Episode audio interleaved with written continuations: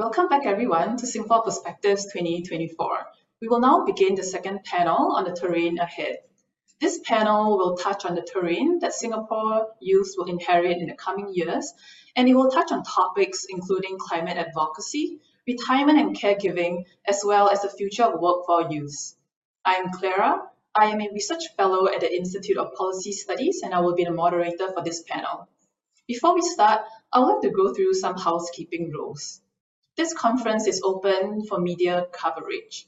We will also have a question and answer segment for the latter half of this panel. If you have questions for our speakers, you may type them into the Q&A panel located on the right side of your screen. You can do this at any time during the session.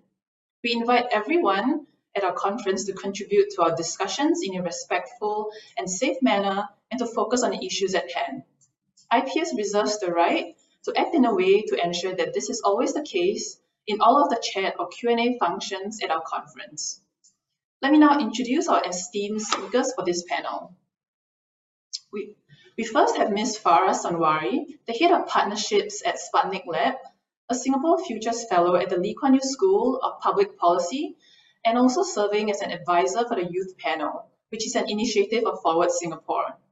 She will be sharing with us key shifts in the past decade affecting the environment and youth advocacy, its associated developments in recent years, and the terrain ahead in the climate space for youth. We will next have Dr. Manusha De Silva, a social and cultural geography lecturer at the Department of Geography at the National University of Singapore. Her research focuses on transnational migration, aging amongst migrants, and elder care relations within transnational families. Drawing on her expertise, she will share with us the future of retirement and elder care in Singapore, as well as the impact of migration on retirement and later life care, issues that are especially pertinent to Singapore's aging population. Our last speaker for the panel is Dr. Trevor Yu, Associate Professor in the Division of Leadership, Management and Organization at the Nanyang Business School at the Nanyang Technological University.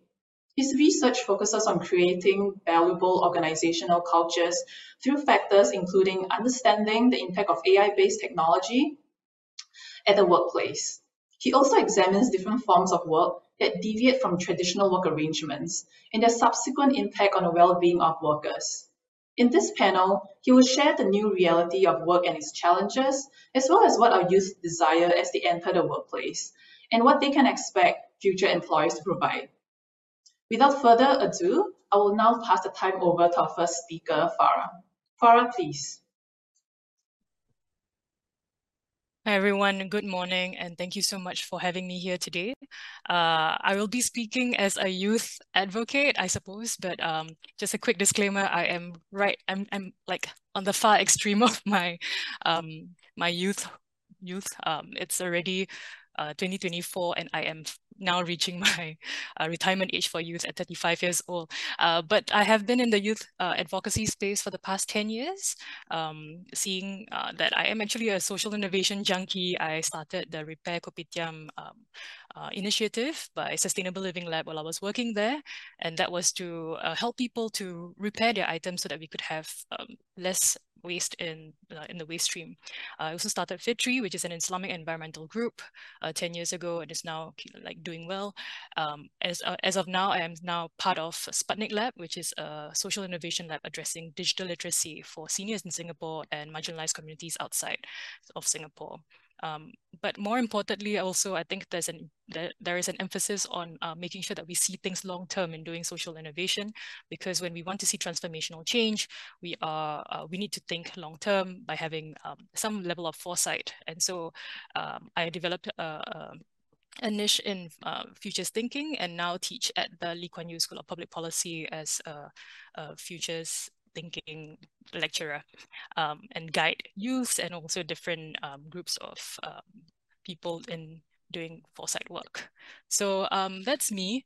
Um, but today, before we were asked on uh, what is the terrain ahead for youth, um, I actually had to think about like what are the key shifts that have been happening for the past few years in the climate or the environmental space, just to bring people on track the first thing I want to bring across is actually about COP21, which is uh, a big uh, important event, which was to uh, during the Paris Agreement, which was to substan that, that, agreed upon substantially reducing global greenhouse gas emissions to hold global temperatures uh, increase to well below two degrees Celsius above pre-industrial levels, and to pursue efforts to limit it to 1.5 degrees above pre-industrial levels.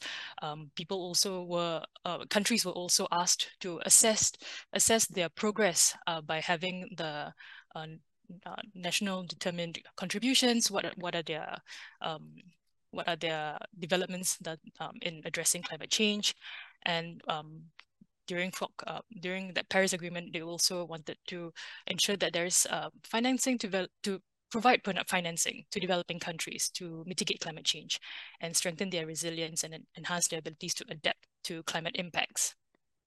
So that's the first thing that was very important uh, in, 20, in 2015. Um, and that has actually um, shifted the views on what um, how we should deal with the world. That a lot of things have to change um, in the economy, in the uh, society. Uh, yeah.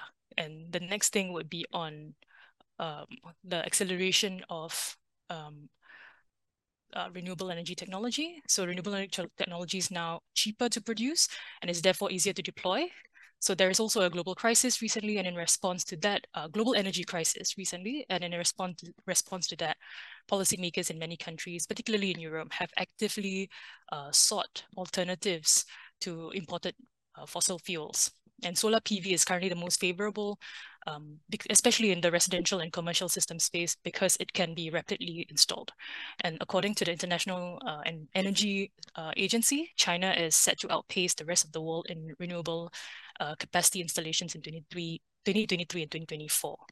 So you can see that there is a shift first from COP21 with the Paris Agreement, and then we have an acceleration um, from the uh, industries to move towards renewable energy. And the, the final thing that I wanted to bring up was is about um, Greta Thunberg's uh, school strike for climate, um, which is a very significant um, societal movement, so social movement in addressing climate change. Because uh, for her, the the message was simple, but it was very powerful. She called on politicians to take urgent and meaningful action to address climate change and reduce carbon, carbon emissions. Her activism has sparked uh, like global uh, response and you have uh, not just youths who have been actively putting themselves out there to address to to to want to demanding for change uh, but also then you have your uh, leaders of the world who like respond to that as well. So that was a very powerful thing shift in society. Um, so with these three things, I wanted to bring a, bring back to how it's like on the home ground in Singapore. Um, my next slide. Oop. Yeah, about um, how we are seeing a transition a green economy by preparing our workforce for new jobs that will emerge out, the, out of these industries. Also, there's an emphasis on businesses to comply to ESG standards across the board. So enterprises themselves are changing business, their business models across the value chain. So bringing down our carbon footprint, footprint across the value chain is important. And so we need the labor force to partake by understanding what it means, what that means, and applying that to the work that we do. And since all jobs are being greened, in one way or another, universities too are offering courses to help these youths along, right? Um, of course, this is also like uh, spearheaded by our SG Green Plan 2030 with um, like a multi-ministerial effort to ensure that we transition well as a whole country and not just by the responsibility of one ministry. Next will be on how youth actually perceive the impact of climate change. Now, this is a study by uh, the Today Youth Survey uh, out of 1,000 participants, with 45% of them saying that they are fearful of climate change and sad and hopeless. Um, but then they are cautiously optimistic and hopeful, uh, with the least being hopeful. And this is quite scary as um, as a society, right? And this was done in 2022. Um, so we can expect with this kind of what are we going to do to ensure that these numbers actually reduce over time and that we can actually be active in more active and proactive in addressing these instead of um, and also maybe just to deal with these feelings to begin with. Um, so i actually um, think that we are doing pretty well because we have environmental advocacy done by youth for the past few years and ground-up initiatives uh, done to inform and raise awareness to the public about climate change and environmental issues. And we also have um, the role of social media in this because our youth have taken, our environmental advocates have leveraged on these platforms to make it easier for people of all ages to understand the issues better and to take action, be it as individuals or as a group of people. So climate rally uh, that happened first in 2019, following Greta Thunberg's um, global um, influence on having youths come together, um, ha had 2,000 people, more than 2,000 people attended. Uh, in recent, in last, at, uh, at the climate rally last year, we had uh, about 1,400 people who attended it. This is post-pandemic, and this was already very significant, um, raising issues about not just about how the environmental uh, the environment is changing, but how it's affecting people and how unequal that um, climate change could affect people. So when you have uh, climate change, we could install because of heat stress, we could install aircon at home. But what about people who cannot afford it? Um, so this kind of inequities are actually being brought up during the climate rally. We have um, Chiyun over here who has uh, uh, who is an environmental uh, communicator. Um, yeah, and she actually has a page that gives uh, very, very good um, illustrations and videos on how what is happening out there in the world. And she's been doing this consistently for many years. She's not the only one, and there are several other advocates that I really, really support. And um, this is something that shows how proactive uh, youths are on the ground, right? But the worry is that social media is something that that um, could, is actually about foreign influence. But to me, it's really about uh, the opportunity for learning and um, for, for and collaboration, really. So on that front, we actually, as a state, has moved forward by um, engaging youth at uh, on different levels. So there was a national youth dialogues that happened over the uh, 2022, uh, where uh, the National Youth Dialogue um, supported by Forward SG, uh, youth shared their views on future-oriented issues such as social inclusiveness, sustainability, and industry transformation. And more recently, the youth uh, National Youth Council youth panels uh, was created to have um, youths be involved in co-creating policies with ministries and government agencies. So every, um, so we're looking at areas where like green hacks, uh, job hacks, life hacks, and tech hacks. We have a range of youths from 15, 14 to 35. Uh, it's a large range. Um, but still, you know, you you're over there learning how to co-create policies. How do you investigate a particular issue? How do you think deeply about an issue?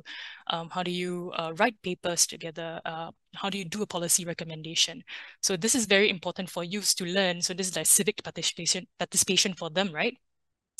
Um, beyond just advocacy, uh, beyond just advocacy on their own platforms, uh, the country itself, our countries, our state supports this by having like a youth panel and national youth dialogues, which I thought was very, very fascinating, to be honest. Uh, next, we yeah, um, on my front as a LKY uh, lecturer, we've been running the Singapore Futures Youth Competition uh, since 2021 was it 2020? I forgot. Uh, but basically having a whole lot of Singaporean youths from all different backgrounds, including ITE, poly, uh, madrasas, uh, different backgrounds really, to talk together about what it, what it means uh, for the future. Uh, and, and in 2022, we had a future of um, sustainability in Singapore in 2050. So this is one of the um, ideas that they had about the future, the future. Um, about like having this kind of platforms to um, not just use foresight tools, but to like use them in application of what is important for them in the long run. Um, like deep concerns about Singapore, right? Um, that that was like that's a good encouraging um, development out there. And last but not least, uh, we have the the supporting or bringing our youth to like international platform hold on, let me see next slide. Yes, um, to which I was part of in um, the high-level political forum on sustainable development, where I presented together with Minister Grace Fu on the um, voluntary national review of our sustainable development goals in New York. Um, and also recently at COP28, we had 20 youths who were there to represent Singapore. Um, that gave them the space to understand Singapore's uh, plans and Singapore strategies and to communicate that with the world. Um, so that was very encouraging. So give this highlights a particular um, focus on youth, uh, a particular support for youth and how they could proactively uh, serve the nation. So what does this mean? Right, the terrain ahead. Um, I mean, among other things, beyond economy and our uh, geopolitical issues, uh, because climate change is a certainty, um, we will have things like food insecurity. You know, food security issues will pop up, right? Because where will our food grow? How, what do we do when we have less of certain things? Um, so we have all these strategies to in, in, ensure that we are more secure. in Singapore, 30 by 30, that strategy, right? And then we have heat stress. Um, Singapore will increasingly get hotter. How do we deal with that on a social front? Like what kind of, um, there is an, currently an advisory if a certain temp if the temperature goes up by a certain amount, we would have an advisory. But uh, what does it mean on like at the day-to-day -day level? Uh, do we actually have different kind of types of jobs for that would pop up? Uh, more in more more jobs that are indoors, for example. And then we have flash floods. Again, mobility will be an issue. So we are definitely going to have youth who would start to think about um, what would that world look like in, in the future? And so there's going to be existential questions, um, but certainly there is room to reperceive our world. My slide's not moving. Okay, um, so I know this is not a non-exhaustive question. Um, there's like questions about what does it mean to have a green and healthy economy? Uh, what does work mean to me? What does family mean to me? And this is among many things. And the questions are existential in nature, but um, I think youth would be able to use this opportunity to take the necessary actions and be supported too with, by the state to build a better world. So um, that's my two cents worth of what the terrain ahead could be. Um, thank you so much for your time, everybody. Thank you, Farah. Has helped us not only better understand the past and the present with respect to youth advocacy as well as the environment, but also helped us make sense of what lies ahead for youth and perhaps their evolving role in the climate space. We will now shift our attention over to glean some insights into retirement and caregiving, uh, where Manusha will share more about that with us. Manusha, over to you. Thank you so much, Clara. Good morning. Good morning, uh, Trevor Farah. And it's great to know that we have 790 participants this close to the lunch hour. So thank you so much for being there. And thank you, IPS, for inviting me to share my thoughts on the future of Singapore's you know, youth in terms of their life after retirement. So in the next 15 minutes, I will focus specifically on what later life care might look like for Singaporean youth of today. And I made these suggestions or projections by extrapolating from the existing work on older Singaporeans and aging trends in Singapore, observations and certain studies on the older population in first world nations such as Europe, Japan, South Korea, and some of my own research on retirement migration among British Sri Lankans and their decision to return to Sri Lanka for retirement. So I'm basically building on these aspects. So just to go to the cover slide.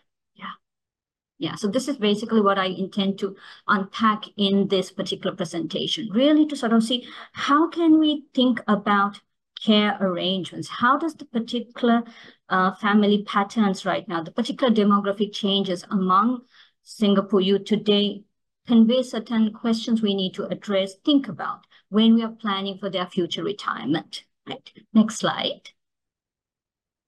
Okay, so what will the older population of the future be like? Right, so as signaled by previous speakers, Singapore is one of the fastest aging societies. And by 2030, one in four Singaporeans will be over the age of 65 years.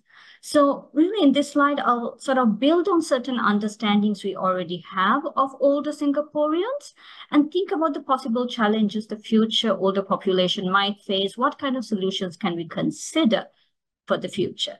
Um, and I would like to highlight that these suggestions I make, these are not groundbreaking new ideas from me. But what I'm doing is really drawing attention to existing schemes or ideas that are already being circulated in the future, you know, as future possibilities, right? So I focus on two key trends that we might need to consider when talking about future later life care arrangements, okay? So first, um, is the higher rate of singlehood. So as the two nationwide studies on youth showed, singlehood among younger Singaporeans is increasing, right? It's increasing. And but this does not automatically indicate that they are partnerless. They may be so in the official sense, right? And this is another trend is that there's greater independence among older Singaporeans. And as noted in the study by Thang Leng Leng and Joan Swen way back in 2018 even, 78% of Singaporeans belonging to various age groups prefer to live alone or with spouses in their own homes. So on the one hand, it's likely that the future youth might not have an adult child to take care of them or they prefer not to depend on them. So while currently, though, family is considered as the sort of um, front first line of defense for elder care, we might have to consider alternative ways of thinking of what is family, consider alternative care arrangements that align with the current aging in place focus, right? So one example we can consider is co-living with people who are not family. And this is quite popular in US, European countries. And of course, this is not a new idea. It can actually take various permutations where a room is rented out to a stranger with the understanding that they will keep an eye out for the older person. You know, in case of emergency, see that the person has not fainted somewhere, for example, and, you know, maybe accompany them to for doctor's visit. So there's this kind of informal arrangement. But increasingly, the private sector is involved in creating independent living projects with senior housing that is integrated with care services. And it's a concept similar to Kampong Admiralty, but with um, more attention given to elderly with no immediate family. So this is something that's increasingly become popular. And actually, even in Singapore, there are a few private companies that do offer co-living arrangements as a replacement for mainly nursing care, right? So where apartments can be rented out by seniors and they share the caregivers with those who they share the apartment with. Now, this type of uh, initiative does face certain challenges at the present moment because of rising housing prices but they are increasingly seen in Singapore as an alternative for nursing care, right? But less so, and I do this is what I find quite interesting and an opportunity to consider, that it's considered less of an option for the young and more healthy older population. And this is the group that we call the young old, those between ages 65 to 74. So the question is, how can, can such arrangements be made available for you know, Singaporeans when they are in their 60s or when they're in their 70s. You know, this is so, in that sense, it's not just a focus on aging in place, but also aging with people they have a good rapport, a good connection with already. So it's not simply about thinking as we're getting older, who's going to take care of us? Because there's some research in Singapore also showing that as old, the older population gets, um, you know, their hair needs intensify as they're more frail. There is it's more challenging to engage with the community and have that sort of aging in place experience unless caregivers enter the household. But what we can also see is how can these kind of arrangements build a sort of closeness not within the community but even within the household right? So this is something we can think as a possible care arrangement for the future but also these kind of um, trends, especially increasing singlehood, particularly, makes us also question of what can we consider as, you know, who the young, present young, consider as family as they get older. Would the, you know, how do younger Singaporeans think of family not not only in the legal sense, but also who do they turn to in time of need? Is it their childhood friends, co-workers? Or would it be, you know, the help of a paid uh, caregiver? Right? Could this person become actually their closest family member? So it's about sort of rethinking what we understand as family in the context of these trends we are observing nowadays, right? So is it only adult children, siblings, extended family as cousins that we can include now in the definition of family, or do we need to adopt a more broader, flexible definition of family, right? So this next slide. So the second key factor I believe we need to sort of think about when considering the future uh, of retirement of the youth is really migration, and especially how it may influence younger Singaporeans' retirement planning. Now, as already noticed by previous speakers, Singapore society is a diverse, it's a hyper diverse uh, society, and I'm referring particularly to the first panel that talked about this. And this is particularly due to migration and the formation of what I call transnational families, where there are family members, you know, spread across the countries. You have members from different countries as well, right? So we already know that marriage migration is a dominant trend in Singapore. So it is quite likely that marriage migrants and their Singaporean spouses might consider retirement in their home country. And even children from such marriages might consider retiring in their migrant parents' home country because they have already built social networks in another country as well. So for them, family is not only in Singapore. Family could be in another country in the region as well. So that also complicates what we understand as later life care now. Okay. And another ongoing trend in Singapore is what is called grandparenting migrants arriving in Singapore, where families in Singapore tap into family members in another country to help them out.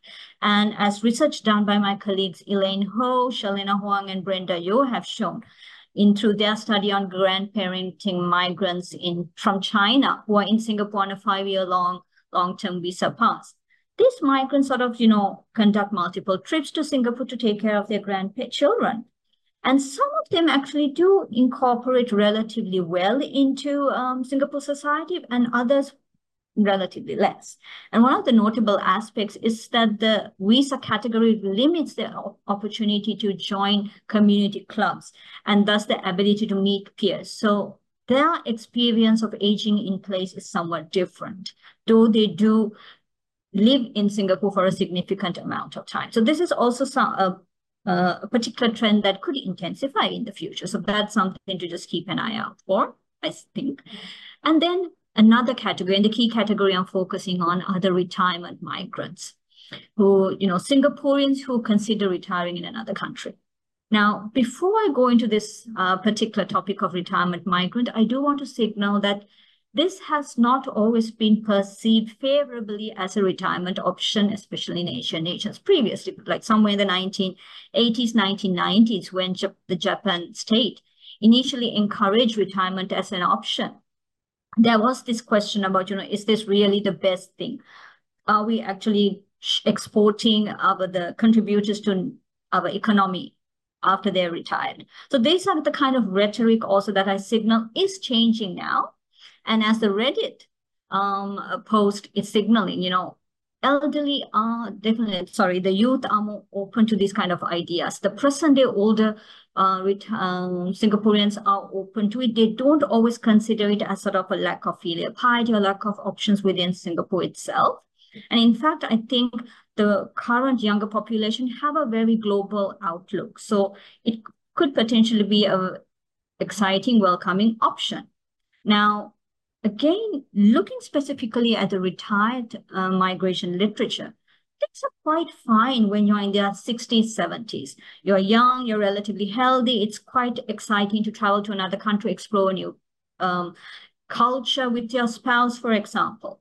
So research on Japanese migrants in uh, Thailand, uh, Malaysia, those from coming from Europe, in various scenarios have shown that things go a little south when you hit nine, your 80s, when you have intense care needs. So this is where things get more concerning. And this is where there is more dissatisfaction, particularly because your spouse may have passed away and you're not, you're sort of abandoned. and also you may um, uh, not communicate with your caregivers because of language difficulties, for example.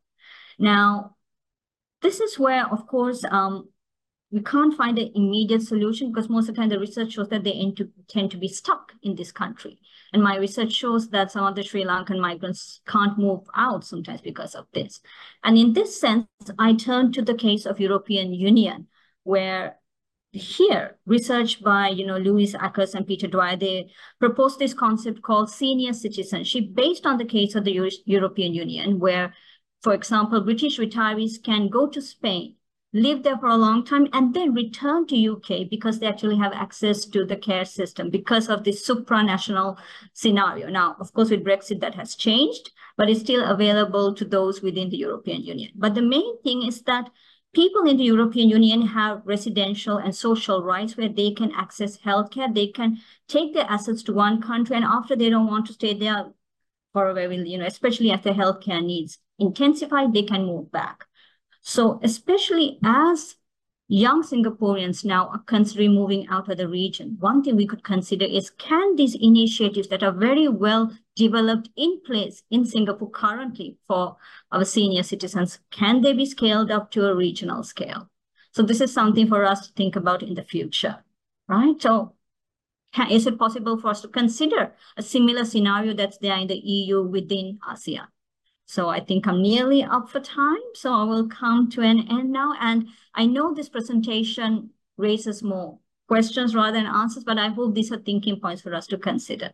Thank you. Thank you, Manusha.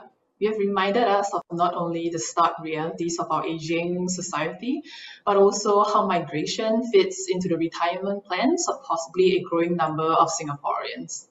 We will next have Trevor to share with us what the future workplace will look like, what our youth would want from work, and what can employers provide to not only add value to their own organization, but also to the work experiences of our youth. Trevor, over to you. Thank you very much, Clara. Very good afternoon to everyone.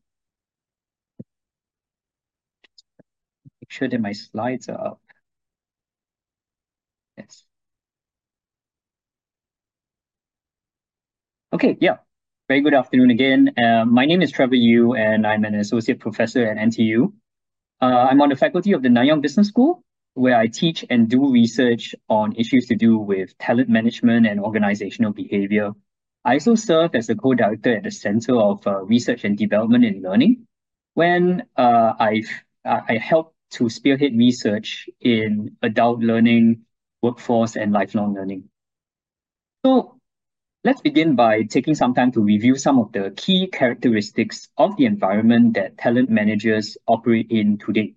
Specifically, uh, the business environment that poses some important challenges for us like uh, how do we manage people in jobs where AI or robots operate manifold times faster while making fewer mistakes or errors? How do we manage a workforce that will become more inclusive and diverse than ever before? Yeah, just want to make sure. Yeah, this. And how do we operate in an environment that will be increasingly global, regional, and virtual at the same time?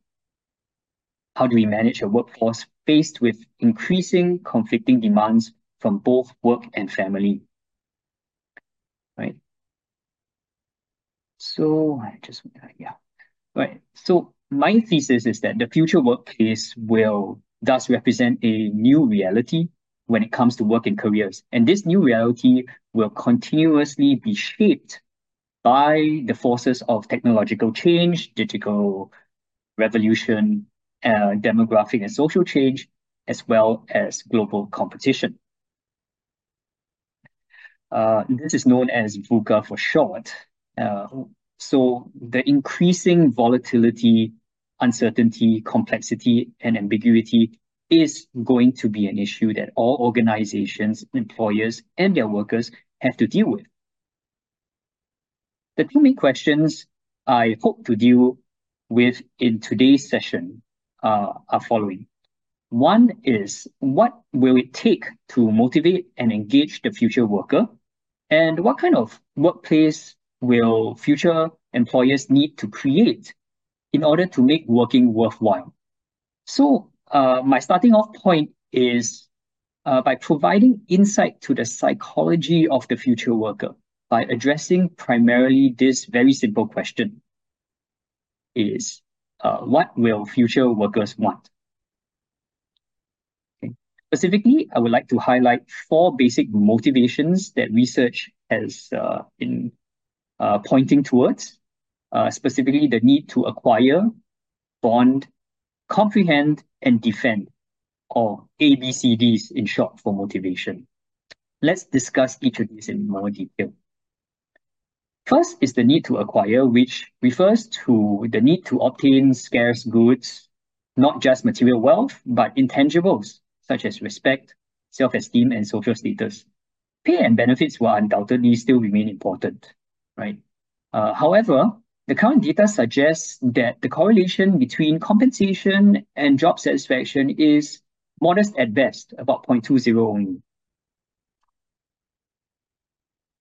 Even more important is for people to feel engaged or energized by their work. So work engagement is highly correlated with job satisfaction as well as it is with commitment. The lesson here is that people care about what others think, but what they do for a living. And this will be further amplified by the increased connectedness and pervasiveness of social media in our society today. The future work will also want to bond or form meaningful connections with individuals and groups at work. These connections form uh, an important criteria of social support, uh, which is moderate to highly correlated with both life and job satisfaction, respectively. Future workers will also be driven more and more towards satisfying their own curiosity and needs to achieve mastery over their job, role, and an environment. Workplace learning is thus uh, strong relationships with job satisfaction and work commitment. Lastly, the need to defend means being motivated to protect against external threats and promoting justice.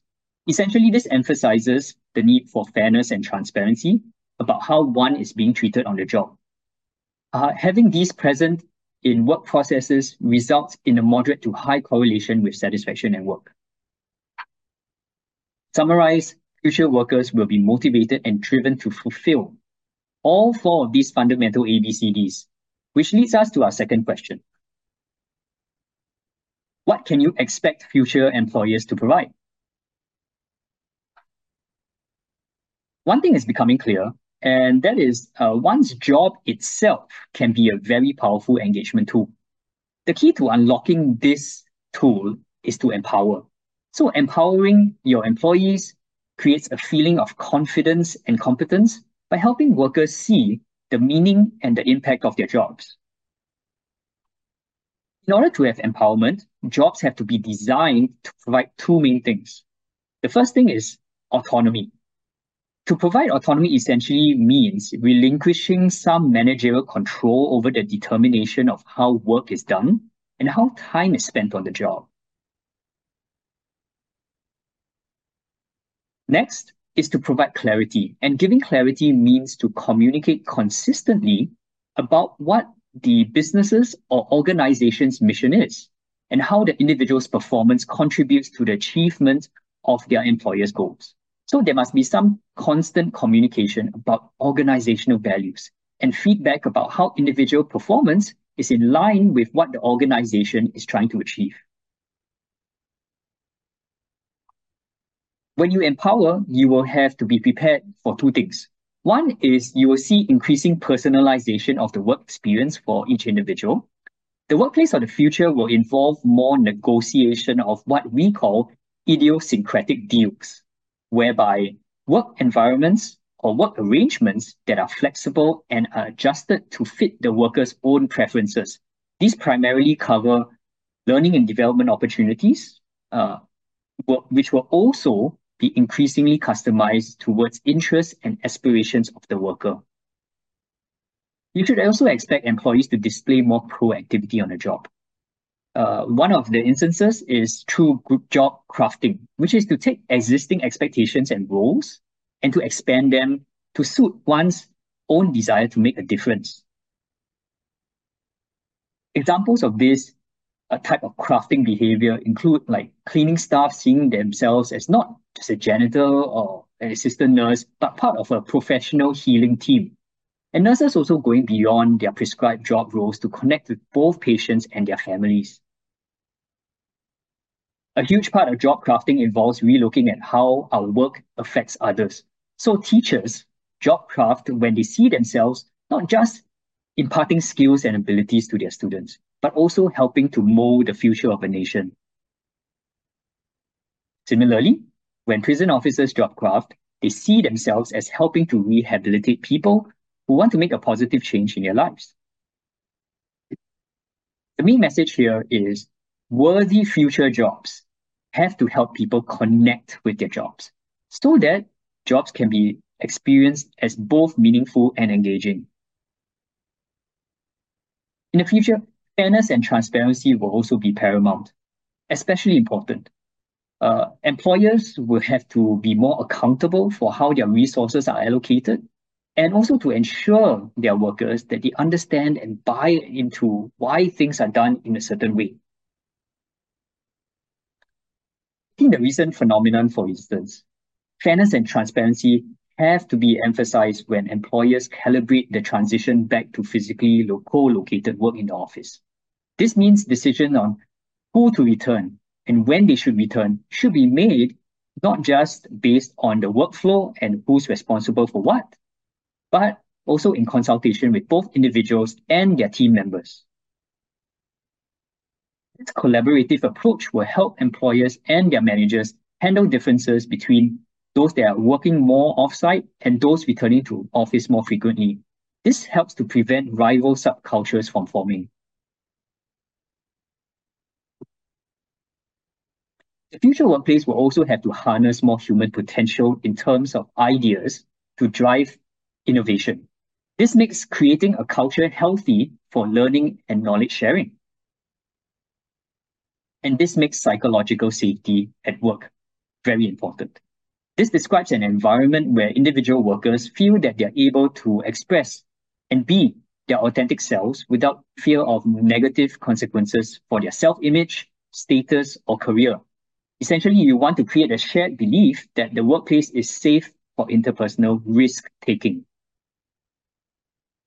Here are some principles for psychological safety that you can implement. Right?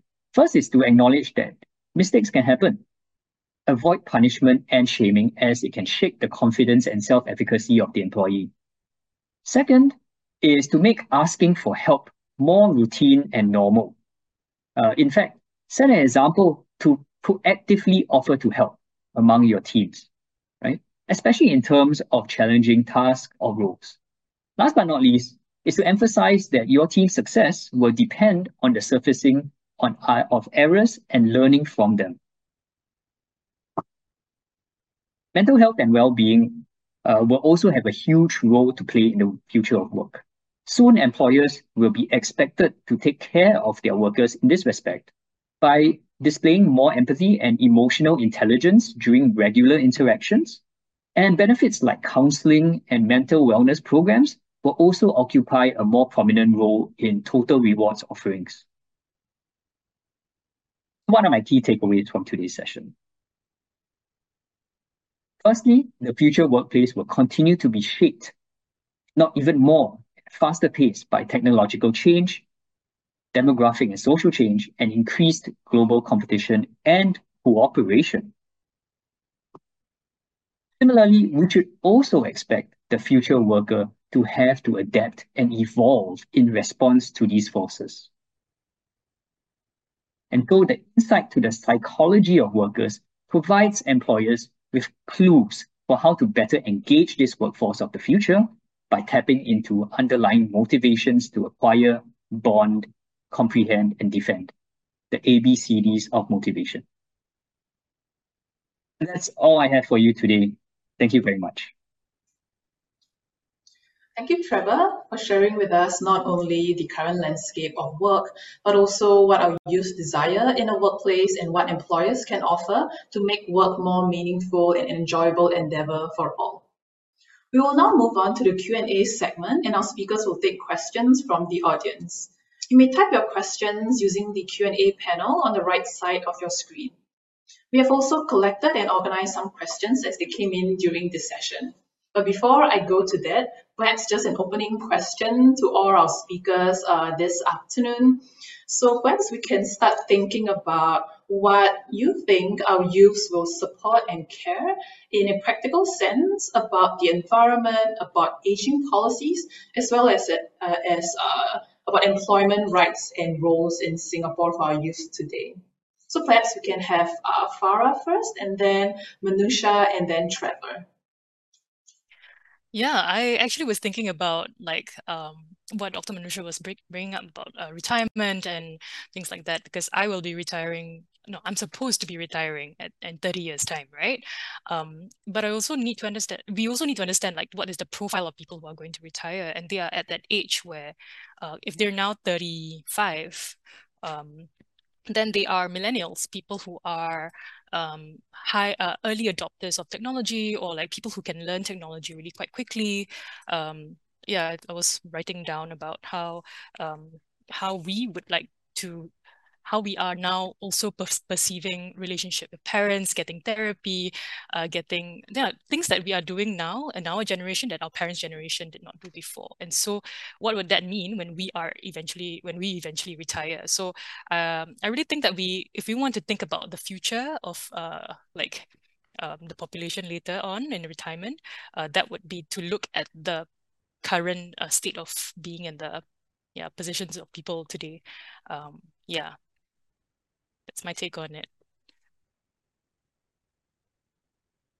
Thank you. If I'll add on, and I just sort of need to echo what, you know, Farah said, I do agree. It's about looking at the present situation, the present challenges that the older population is facing. So what kind of challenges do they face in terms of maintaining connections, maybe, maintain, finding affordable care, for example. So these are kind of ways in which we can consider the sort of issues that the younger generation needs to think about. So again, in terms of, you know, maintaining connections, for one, how can we build lasting connections to last a lifetime? Is that possible? Or do we need to think of, you know, have a more openness to multicultural societies? Do we tend to engage with people who are culturally similar to us? Because as we said before, Singapore is very diverse now. So with these kind of changing demographic trends, can we be open in that way? So these are ways that I think immediately we don't see those connections. But if you think about later life care, most of our caregivers are foreign domestic workers. So you have a person who cares for you who is from a different culture as yourself. So in a sense, more broadly, I would say, think again, reflecting again exactly what Farah said, thinking of what the current population sees, but also expanding on that. Thanks, Manusha.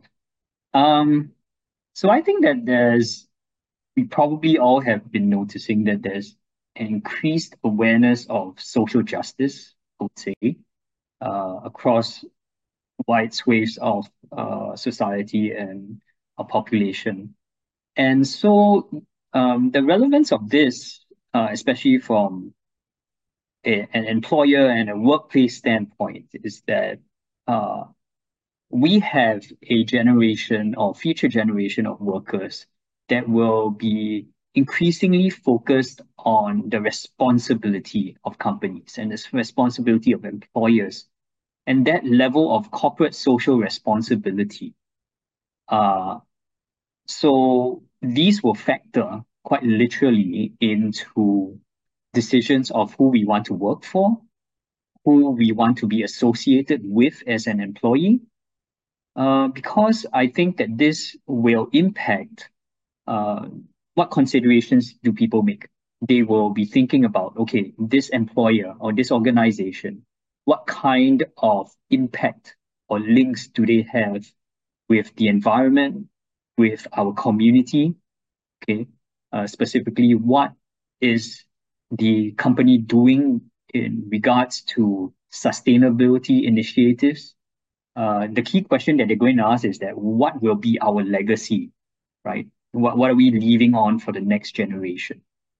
So I think that this will be an important factor that will drive the future of work.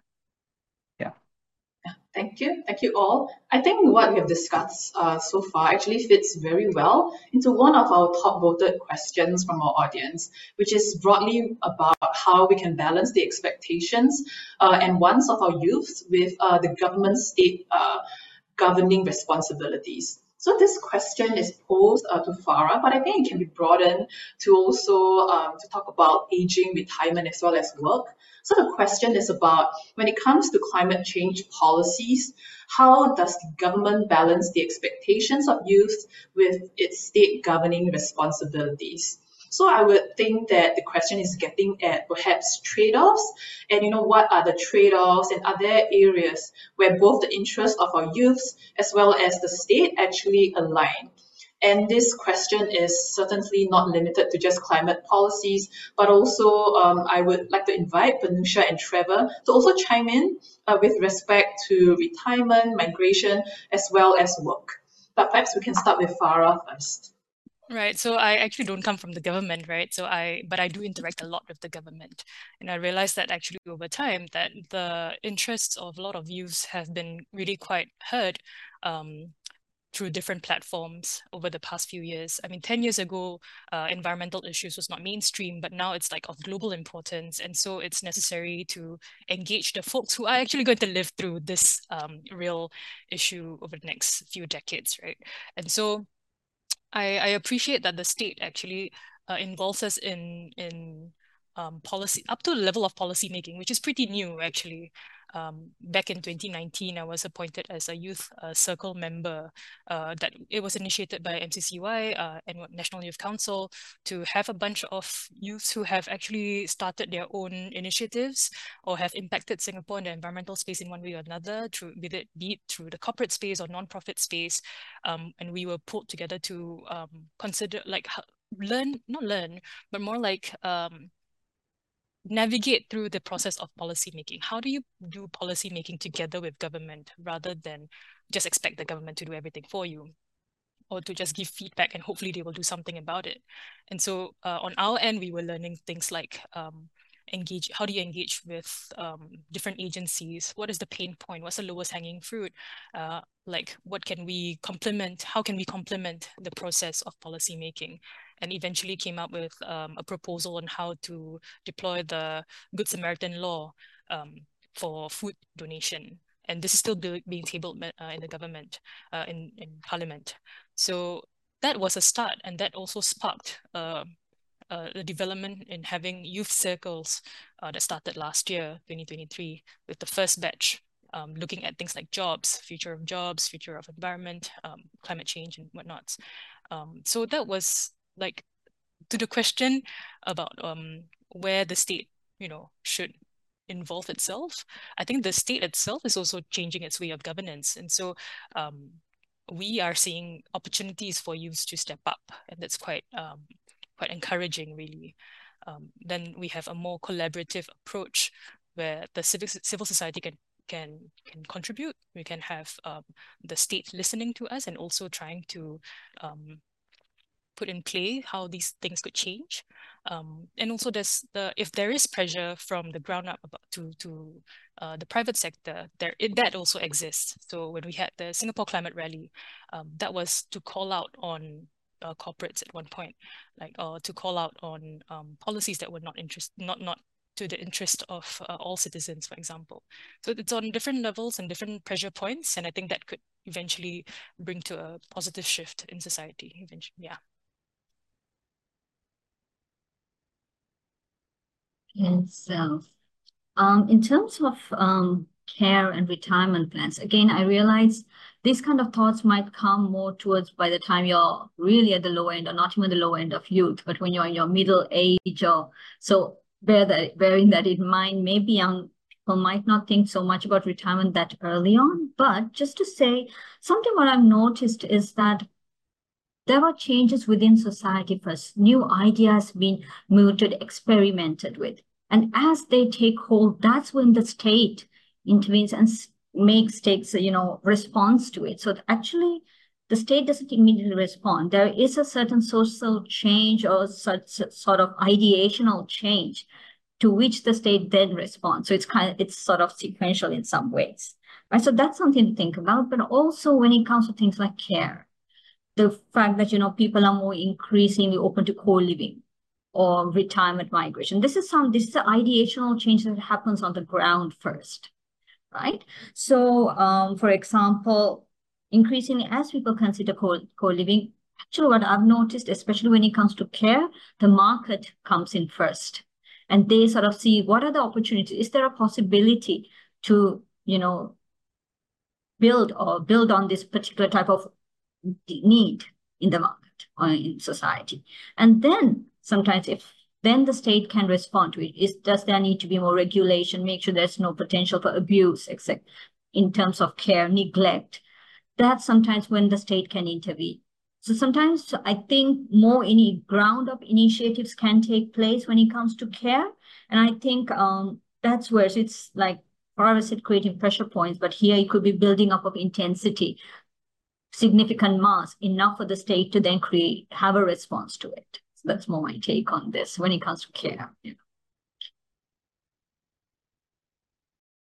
Yep. Uh, I think with regards to employers and the future of work, uh, the government can be expected to be actually playing a, a key facilitating role, I think, uh, and, and taking the leadership actually to be proactive to uh, balance some of these um, these these uh, key social concerns that we have been touching on, right? So I'll give you an example is that um, in addition to climate change, I think essentially what we're talking about here is uh, environmental sustainability initiatives. And another thing that uh, I think is, is coming up in terms of an issue is uh, diversity and representation at, at, at work and especially in the leadership of our companies and organizations.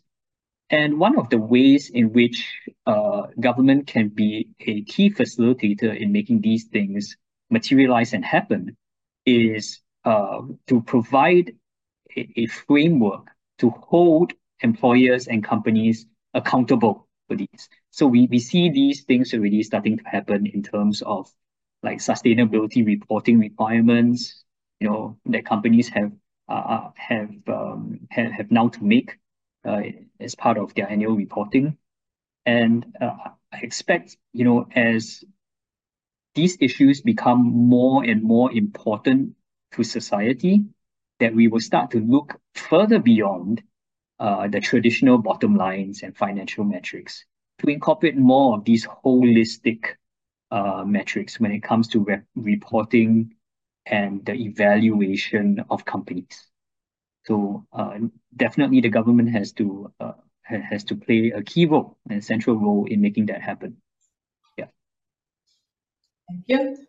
Our next uh, kind of most popular question is also kind of related to what we have been talking about. And I know Farah mentioned that, you know, we are not policymakers, but I think the audience is just generally very interested in understanding how we can have perhaps integrated policies to better manage major crises like climate change, uh, aging population, as well as the multifaceted challenges at the workplace.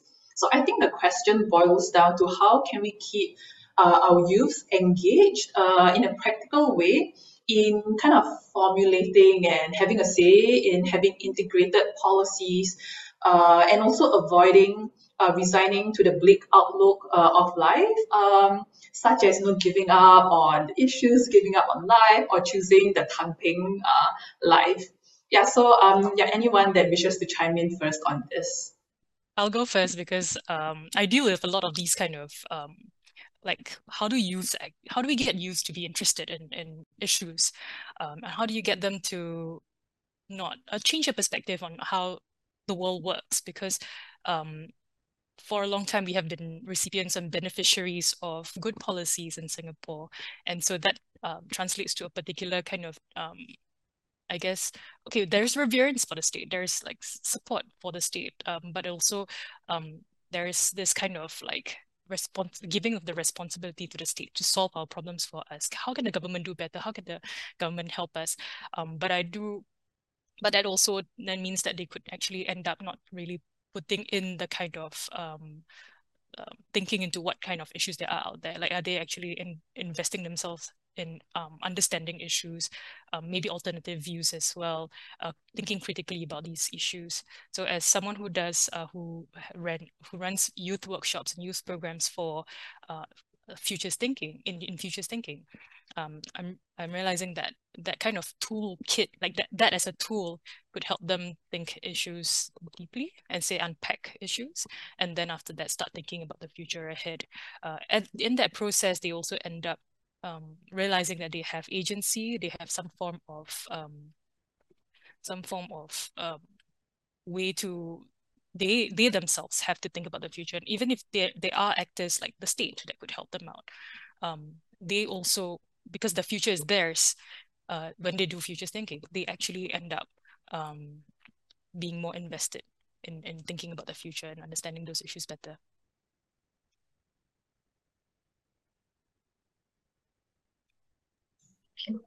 So that's a deep question about, especially thinking about the bleakness sometimes we face about the future. And I don't, I don't think it's something particular to the youth. I think most of us sometimes have our moments of feeling very um, depressed, bleak about something, sometimes what's ahead of us. And I think that's where maybe personally for me or just communication, intergenerational communication, I feel is some quite vital. And I know it's, um, there are initiatives to foster it, but it's we talk about, I think right now, intergenerational transfer of expertise, but also how did previous generations handle channel challenges? And I'm not saying I agree there are some that are particular to the current generation, how the COVID-19 impacted them, but it also may have impacted other generations, other age groups differently. But also with each generation, there are particular challenges they have had to face. The pioneer generation may have had different challenges, but how did they work through it? What kind of concerns, what kind of choices did they make? I'm sure they won't translate immediately directly the same way, but it is this conversation, seeing that people have gone through challenges and overcome them is what I think we can try to find some hope in that way. So I believe it is a lot to do with intergenerational communication and also across nations. And as a migration scholar, I think there are things to learn from other country scenarios. So not just across generation, but across borders as well. I think there's something there to learn as well, seeing scenarios in other countries and how did youth engage with generations, similar people with similar challenges. Yeah.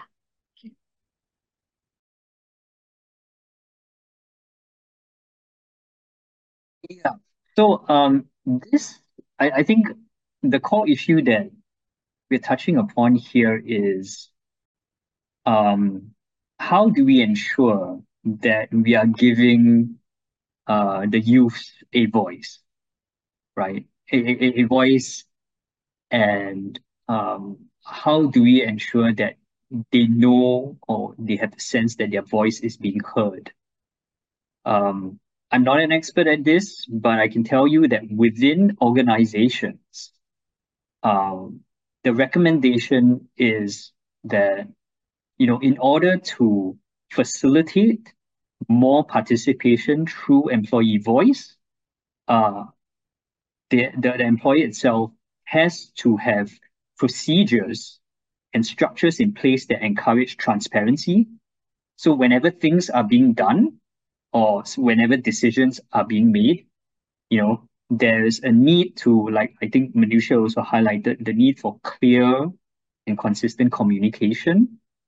Uh, to help people rationalize or see the point behind why certain things are being done and how they are being implemented, right? And I think that this can extend beyond, you know, just companies. But if you look at society as a whole, uh, if people, uh, if if if, uh, people as a whole uh, have the sense that their voice is being heard, and at the same time they have a sense that there's a, a good level of transparency behind what kinds of policies and practices are being implemented in the society, right? then I think they'll feel more um, motivated and emboldened to participate even more, right? Uh, something that you know is uh, in line with uh, this trend of multi-channel communication is that you, we have to be savvy with how we connect, especially with the younger generation. You know, I can't communicate with my sons in the same way that I communicate with my wife. Okay. Uh, we have to be more creative in the way that we package things, but you know, stay uh, stay true to the core message, right?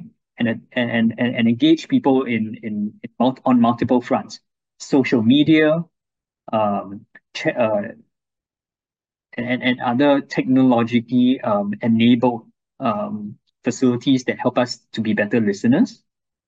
Um, yeah, and I think that um, once we have these uh, things in place, uh, it would be a good start to encouraging the amount of input and voice that we are trying to give to a more diverse sections of the society. Thank you. I think we can all agree that our youth today want a better future for themselves.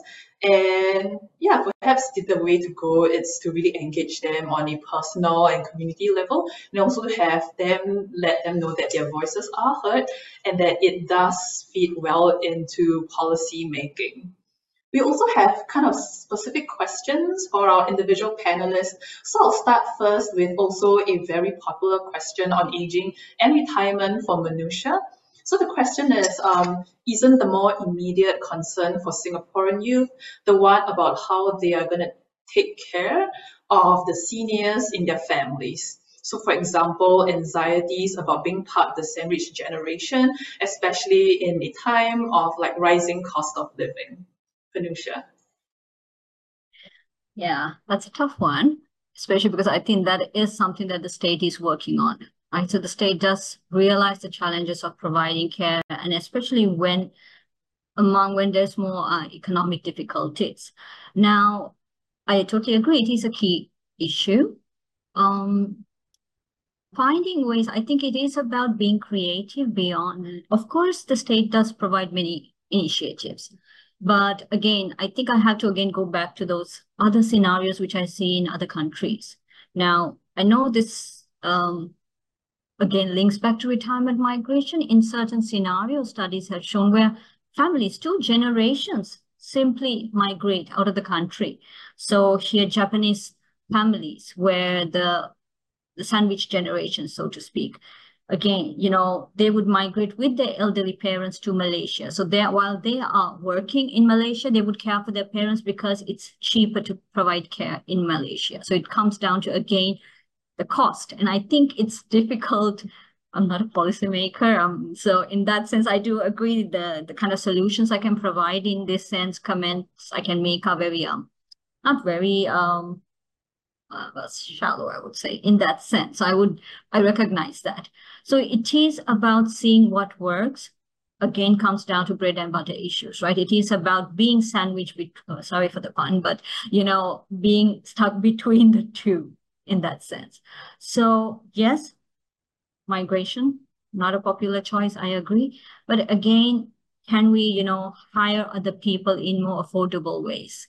So these are not the best options, but I agree. These are key challenges that the future generations will have to face. But I think we kind of discount the fact that there is an ideational change. So this is where I think it's important to focus on the fact that to what extent do our parents or do you, you young, you know, the current aging population expect their children to provide all 100% care? I think we tend to discount, and this is something that is very dominant among uh, research seen by on elderly, that we do tend to assume that elderly want all their care needs fulfilled by the, the younger generation. And I think my own work has shown that, that elderly have a lot of agency. They do provide, do prefer not to depend on the younger generation. And I think some of the studies I showed in the presentation itself also reiterates that fact. So I think it's about striking that balance. To what extent do you have to provide care? are these our own cultural assumptions? I, I recognize that there's filial piety, a very strong sense of um, filial piety. So to what extent is this more emotional? Is this about the practicality? So I think it's also about, again, coming back to intergenerational communication. We can have assumptions, and actually some of my own research has shown very clear disjunction between sons wanting to provide financial assistance to their parents. And the parents actually say, I don't need your money. I want you to call me. I want you to take the time, sit down with me and talk to me. And for them, that is what care is. So I think we need to think about what do we mean as providing care? Is it just the monetary aspects or is it more the emotional aspects? So I think it's about rethinking that as well. Thank you. Thank you, Manusha. Yeah, I think there's definitely a role for you know the family unit, the state, as well as the local community to best provide uh, the best care that they can for the seniors in their family. So now we also have a question for Farah uh, on how can youth environmentalism strategies shift to ensure that they are sustainable and truly impactful. So for example, how can we ensure that we are not just engaging in greenwashing practices?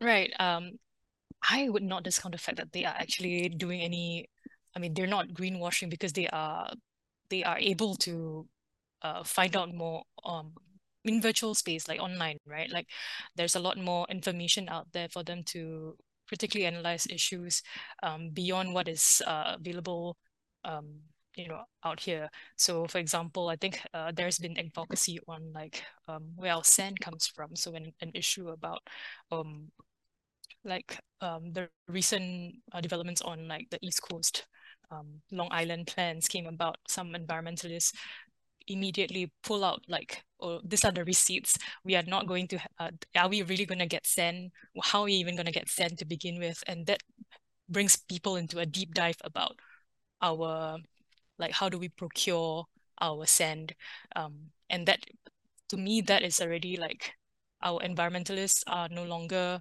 like greenwashing people into thinking um, we can make a better world by recycling you know, it's beyond that now.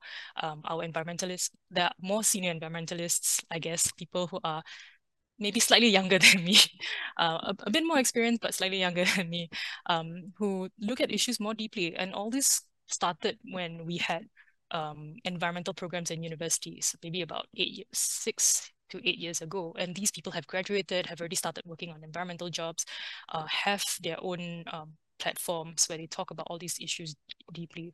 And so when the younger generation, um, maybe the Gen Zs at that level, they're not looking at um, like the environmental issues as something that is like simple, some simple things. They they start to question things like, oh, what are the um, what the oil companies doing? Why, why do we have so many oil refineries in Singapore? I had that conversation with a 14 year old recently who started talking about like the larger system um, and they are well aware of how um, um, like how the world works and how it's problematic to them. Um, but they also feel a bit um, discouraged or defeated because they really don't think that they can find that um, opportunity to like solve it because it's such a big issue. Um, and that's quite like um, that I think is, is a low point, but it actually has an opportunity for us to like um, solve over the long run because their voices matter as well. Yeah. Thank you, Farah. So we also have a question on work uh, for Trevor, and this question uh, is uh, going to be a, a, a, a, good question for parents, but also for youth today. Uh, so in your opinion, is the current education system and structure preparing the current generation or the current younger youth well for future workplace? Yeah, I mean, in my opinion, right, uh, I, I think if mm, from the people that I've been talking to, uh, especially the locals, we have a very high standard that we are holding our own education system up against, right? And it is not until that I speak or I share what this system is with my colleagues around the world that I start to develop a deeper appreciation for uh, what we are doing here in Singapore. So in short, yes, I think that we uh, certainly are doing things that are in the right direction when it comes to preparing our next generation to succeed in the workplace of the future. But of course, there are there, there are certain things that we can continue to improve on. And uh yeah, so I mean it's not perfect, but I think we are taking the right steps. I think one of the things that we have made quite a significant advance in is to expose our children and school going uh, students to more opportunities and more ways of learning a particular skill, right?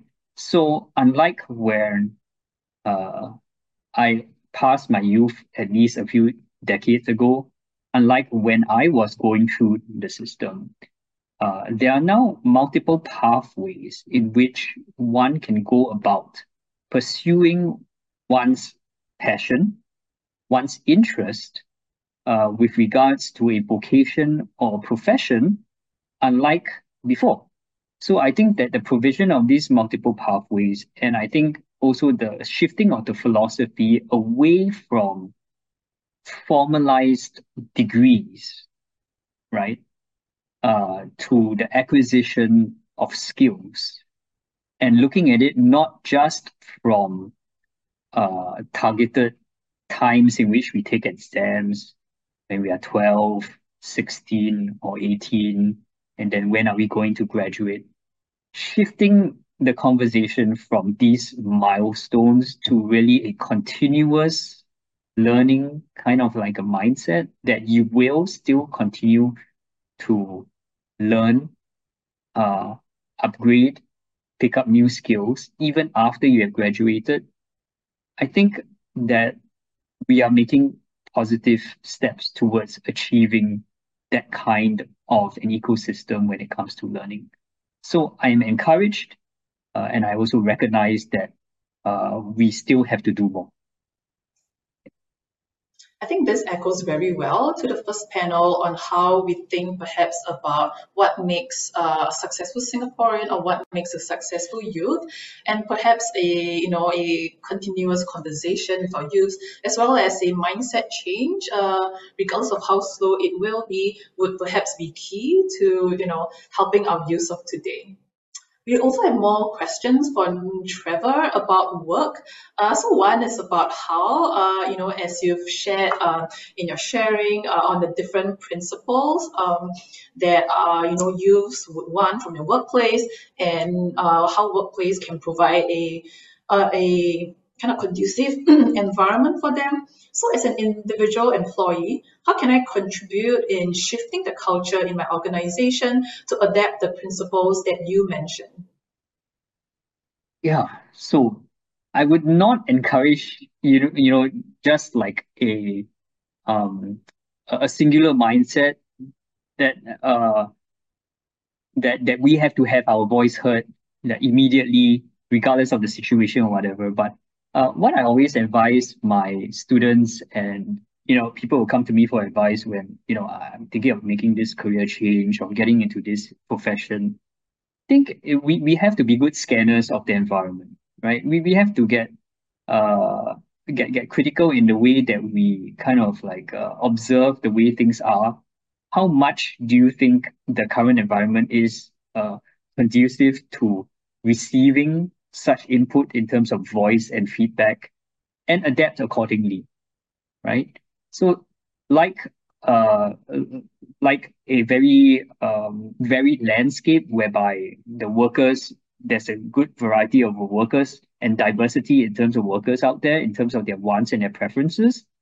Uh, similarly, in terms of employers out there, we have a whole swath of employers that um, kind of uh, characterized by differing organizational cultures, right? So we have to become adept at uh, kind of like evaluating what is important at these cultures. And if, uh, and, and I think that that's important because they kind of like give us a signal about how we can go best about making our voice heard, right? Some would prefer, you know, a more challenging or out open approach, whereby they actually encourage the open challenging of ideas, sharing of ideas, the critical analysis of, of, of, an idea of a co-worker, things like that. Some cultures do endorse that, but others, they kind of like don't really like that. And, and that's kind of like one of the fastest ways in which you can get yourself ostracized if, if you're, you, you try to do that in the wrong culture, right? So other cultures would prefer a more one-on-one approach whereby you bring up these concerns with uh, your assigned supervisor. And so that there are the, the key the, the key um, tagline that they like to use it, there are proper lines of communication. right. So uh yeah, so I think that uh, being uh, be, being aware and being uh, able to be um, sensitive enough to pick up these signals uh, would help, I think, uh, you to ensure that your voice is being heard more and to be a more participative member of the organization as well. Yep. And I think this, yeah, it also echoes back to what you mentioned about, you know, being transparent and then also having our youth be highly adaptable to, you know, the workplace that they would like uh, to devote really a significant part of their lives to. Okay, so we also have uh, like a generic question for uh, all our panelists uh, this afternoon. So I think this kind of is related to the, the questions we had before, but it relates specifically perhaps to the expectations of both uh, our youth as well as other members of our society. So the question is um, about how can we make the discussion on um, aging uh, as well as um, climate change and the workplace more productive in involving the voices of not only our youth, but also that of the older generation, as well as perhaps that of managers, of employers, uh, as well as perhaps for companies that are invested in the climate um, uh, advocacy. So, you know, are we adding to the anxiety of youths with such emphasis on these issues? And are we putting too much burden on them, right, to help uh, us uh, resolve or address such issues?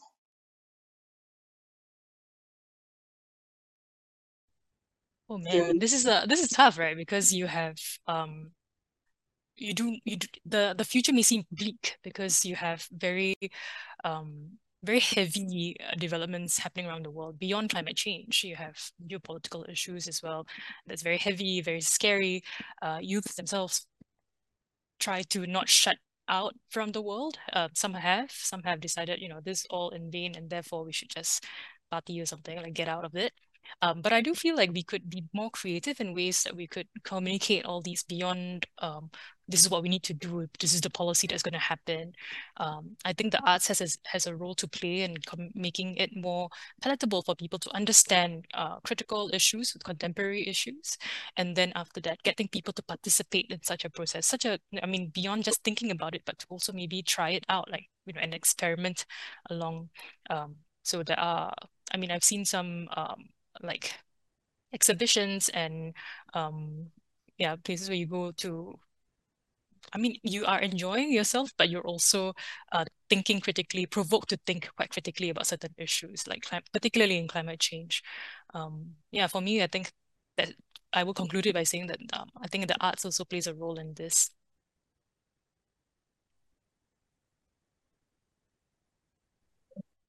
Indeed, tough question, and especially when you think about, you know, adding to the burden.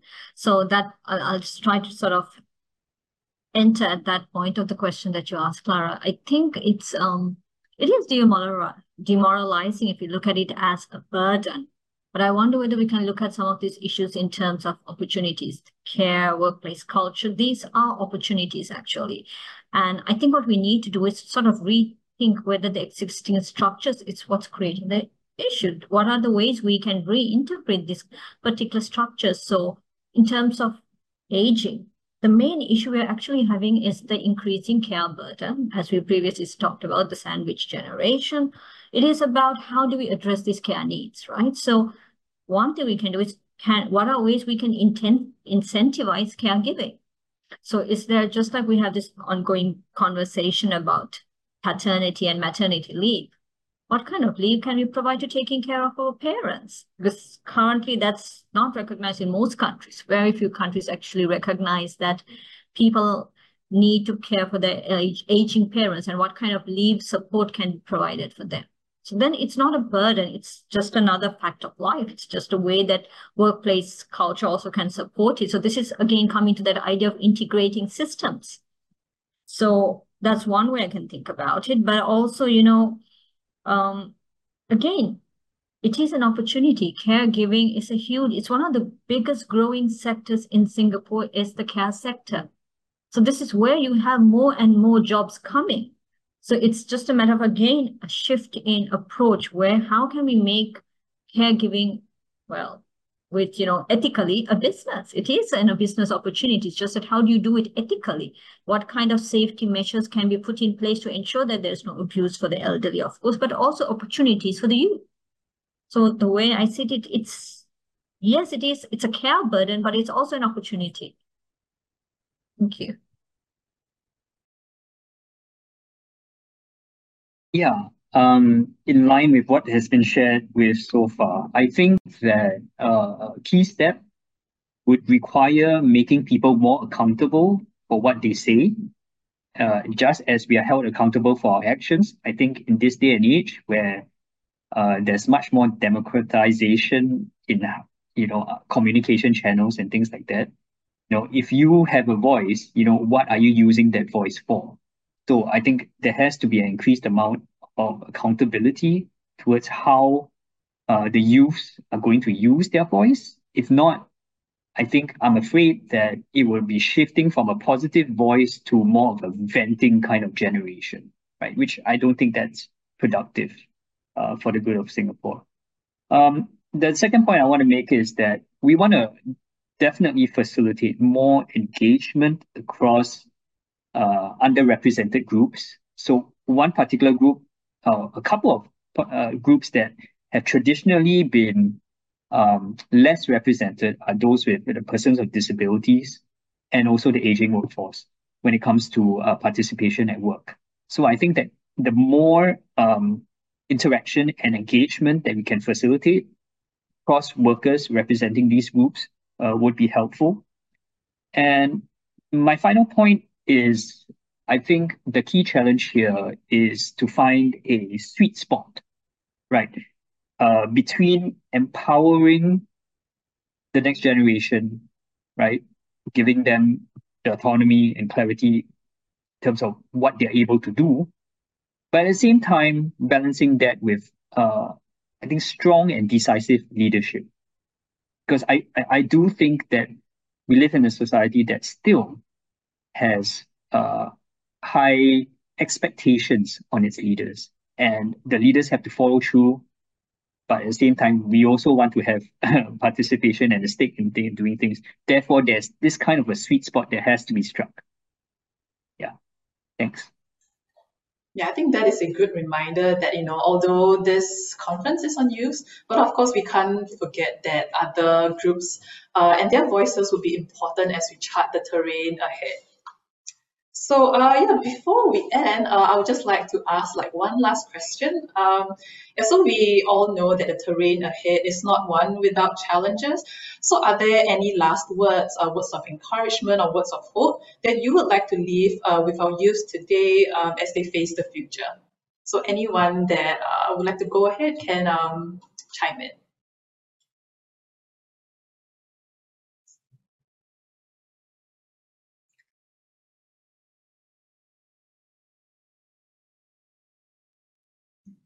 I can't help but um I can't help but end this on a positive note because it, it is very discouraging when you think about a very uh, tumultuous terrain ahead. Um, but we do we do want to work we do need to work together to get to overcome all these challenges. And so I I encouraged our youth to be a bit more optimistic and positive and I and to use that energy to create positive change in society because I I don't there is no um yeah, I don't think that we are at a stage where we are totally helpless. Um, there has been developments and changes in how we govern ourselves since, uh, as Singaporeans and as as a nation, and so I would think that there it's very encouraging, and we could push the envelope further. Uh, so don't lose hope in that. Yeah. And for me, I guess the main, if it's one keyword I could put in, is to communicate. And I think, um, especially when we're feeling bleak, feeling sort of demoralized, the tendency is for us to sort of close up.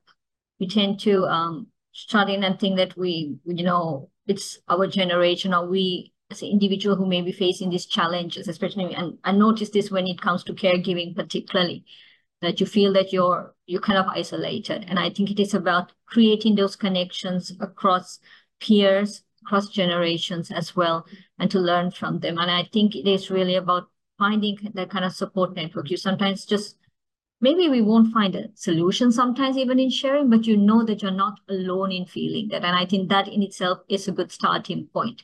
Just knowing that you're not the only one experiencing it. And I think panels like this, those questions in itself do show that we're not alone in facing that. It's just a way of trying to work together. Like Trevor said, yes, not to make it too threatening, but just understanding, to be caring and understanding in that communication as well.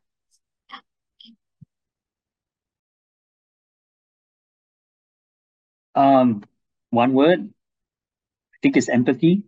You know, when we have empathy, we are more able to achieve a common ground. And when we have common ground, we have collaboration and great things are possible when people collaborate. Thanks. Thank you all. So we have now come to the end of this panel. I would like to once again thank our distinguished speakers, Ms. Farah, Dr. De Silva, as well as Associate Professor Yu, for this very informative and enriching session. I would also like to thank all participants for joining us this afternoon and for actively participating in the Q&A. Our next session, panel three on the centrality of well-being will start at 2.30 p.m. and we hope to see you there. Thank you.